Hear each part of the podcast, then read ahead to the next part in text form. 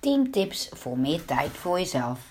Rennen, springen, springen, vliegen, duiken, vallen, opstaan en weer doorgaan. Ben jij de hele dag druk bezig, druk in de weer met alle ballen hoog houden en snak je naar wat meer tijd voor jezelf? Luister dan zeker even naar deze podcast. 10 tips voor meer tijd voor jezelf. Het bezige bij-syndroom. Terwijl ik kletsend met een collega de deur van hashtag Workmok achter me dicht trek, maak ik in gedachten een boodschappenlijstje voor het avondeten. In de Albert Heijn bedenk ik me dat die lekkere hoodie die ik morgen aan wil nog in de wasmand ligt. Kak. En tijdens het koken bedenk ik me dat ik de verjaardag van een vriendinnetje vergeten ben. Oeps.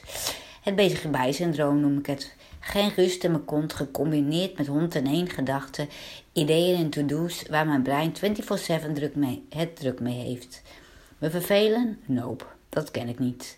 Net als niks doen, daar ben ik ook niet zo goed in. Mezelf op de tweede plek zetten, daar ben ik dan wel weer, juist wel weer heel goed in. Ik vraag me af waar mijn rem zit. Even met de voetjes omhoog, even geen drukte in mijn hoofd. Even helemaal niks. First me en dan de rest. Het lijkt me heerlijk. Heb jij ook, heb jij ook last van het bezige bij-syndroom? Meer tijd voor jezelf. Het is nooit te laat om het bezige bij-syndroom de kop in te drukken. Je kunt op elk moment beslissen om hier veranderingen aan te brengen. Ja, echt.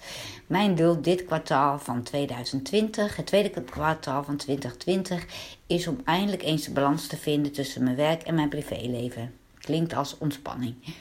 Ik heb het nog niet helemaal onder de knie, maar hey, het kwartaal is nog maar net begonnen.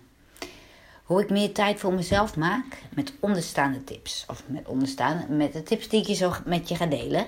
Ze zien misschien wat zweverig uit, maar zelfs ik, een uit de klei getrokken nuchtere Groningse, geef toe dat ze er allemaal best rustgevend uitzien. Ik probeer ze allemaal uit. Doe je met me mee? Oké, 10 tips voor meer tijd voor jezelf. Tip nummer 1. Ding voor ding.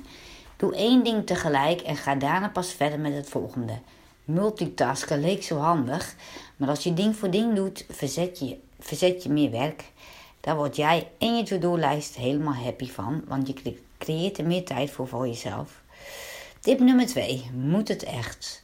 Moeten alle dingen die je van plan bent echt nu? Of gaat de wereld niet en kan het wachten tot morgen, overmorgen of die dag daarna? Stel prioriteiten en doe wat echt moet. Tip nummer 3. Focus, focus en nog eens focus.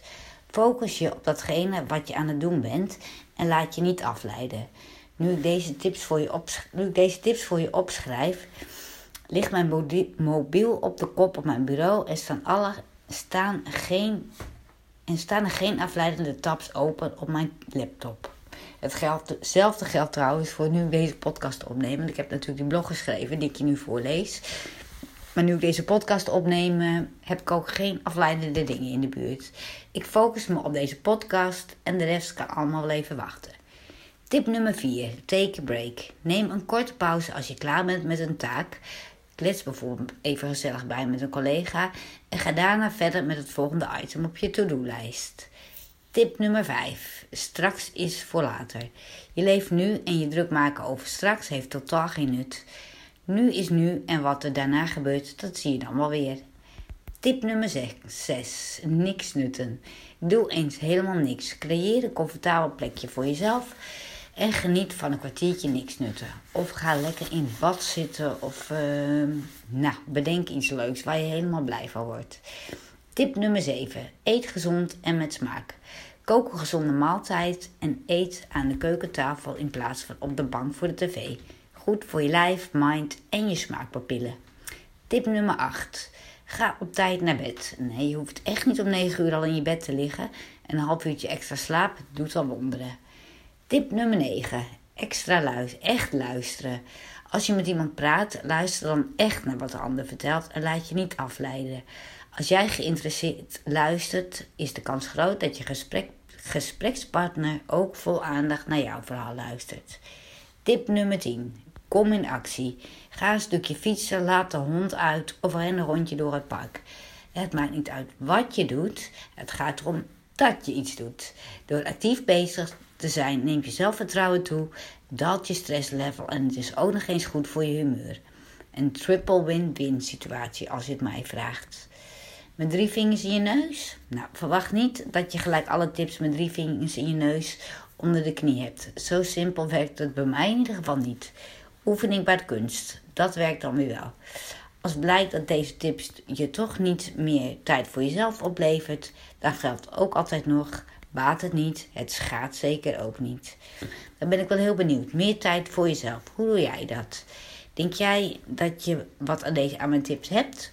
Of ben je niet zo'n bezige bij als ik ben en staat jouw chill-modus wel de hele dag aan? Nou, ik ben heel benieuwd.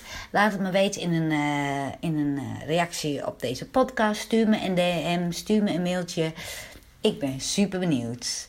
Nou, fijne dag allemaal en tot de volgende podcast. Doei!